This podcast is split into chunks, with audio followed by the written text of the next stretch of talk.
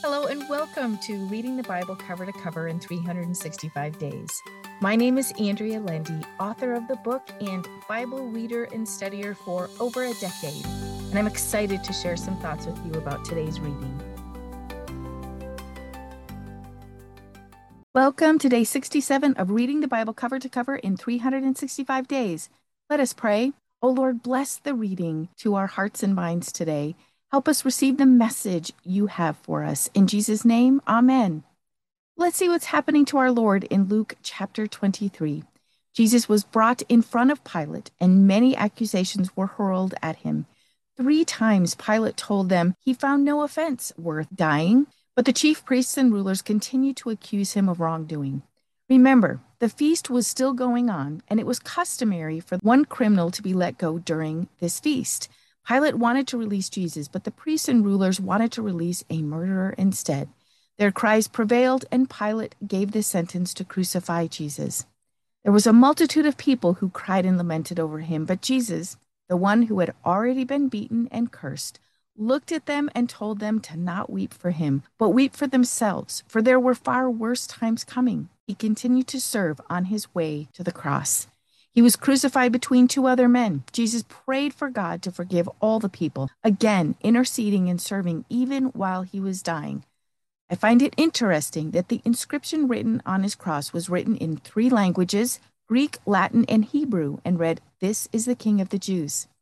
His own people didn't recognize him as the Messiah. But one of the men on the cross said, Remember me when you come in your kingly glory. And Jesus answered, Truly I tell you, today you shall be with me in paradise. This man, who had done nothing deserving of heaven, no works to show he was a good man, he simply believed in Jesus, and Jesus called it righteousness. Let us believe, for that is the key that unlocks the gates to heaven. Darkness fell over the earth for three hours that day. The curtain of the Holy of Holies was torn in two, and Jesus cried out to the Lord, and he died. Some of the people then saw and knew Jesus was the Messiah. Others still didn't. A man named Joseph, who had good standing in the community, secretly believed Jesus was the Messiah. He didn't outwardly tell anyone for fear he'd lose his position, but he did have the courage to ask for Jesus' body. His disciples had deserted him, but God made a way for Jesus' body to be taken care of through a man we only hear about this one time Joseph of Arimathea. This man took Jesus' body and wrapped him in linen cloth and laid him in a tomb he had purchased for himself. God had a plan. He always has a plan. No matter how poor our circumstances may look today, He has a plan for tomorrow, and His plan is perfect. Let's see what Paul is writing in 2 Corinthians chapter 7. Paul starts out where he finished yesterday in chapter 6. He asks the people to cleanse themselves from anything that defiles the body and spirit and bring their consecration to completeness in the reverential fear of the Lord. Yes, the Lord deserves our whole selves, cleansed selves, which we have through Christ. Then he writes about his care for the Corinthians. He deeply loves them. Next, he writes that he arrived in Macedonia and he and his comrades were oppressed in every way Yet he still had hope. In verse 6, he writes, But God, who comforts and encourages and refreshes and cheers the depressed and the sinking, comforted, encouraged, and refreshed and cheered us by the arrival of Titus. God sees our hearts. He knows when we need encouragement as well, and he provides it just when we need it most. Paul writes about the encouragement he received from Titus when he needed it, and we see how merciful and gracious God is through all of this. We all need some of these things most every day comfort, encouragement, refreshment, and cheer. When we consider the gifts God provides, we understand more clearly that He cares so deeply for us. Paul brings up his previous letters that brought conviction about the incest by one of the church members. He now writes that he is glad they had suffered pain, grief over their sin. For godly grief and the pain God is permitted to direct produce a repentance that leads and contributes to salvation and deliverance from evil and it never brings regret. But worldly grief, the hopeless sorrow that is characteristic of the pagan world, is deadly, breeding and ending in death. Well, there's an interesting distinction here to be made. When conviction comes from God, we have hope, a hope that we can be delivered from our sin and forgiven from our sin. But grief about the world is hopeless.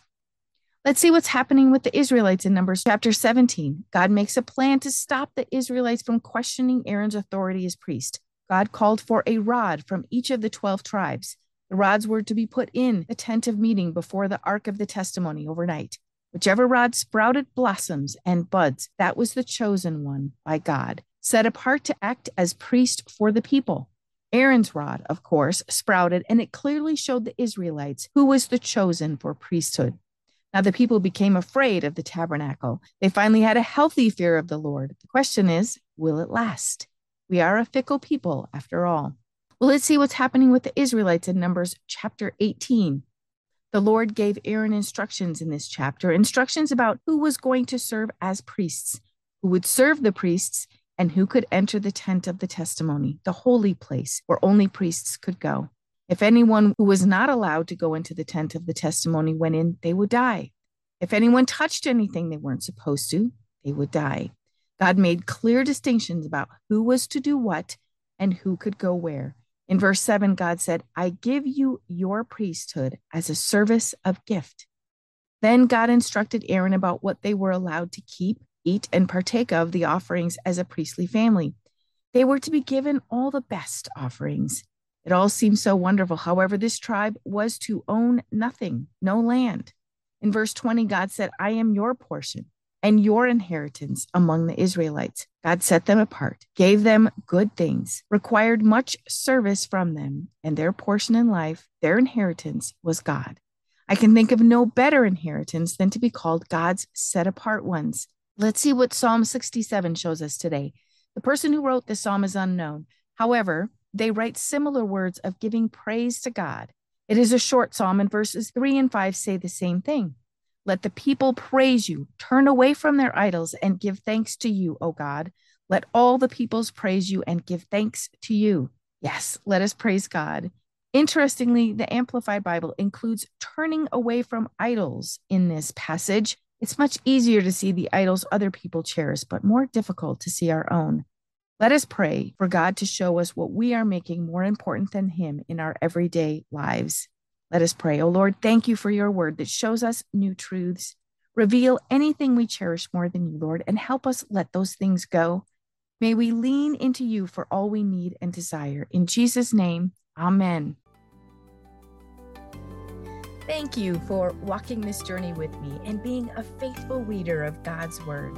I pray that He shows Himself as the God who loves you deeply and cares about every detail in your life. Come back tomorrow for some more thoughts and insights as you read God's Word.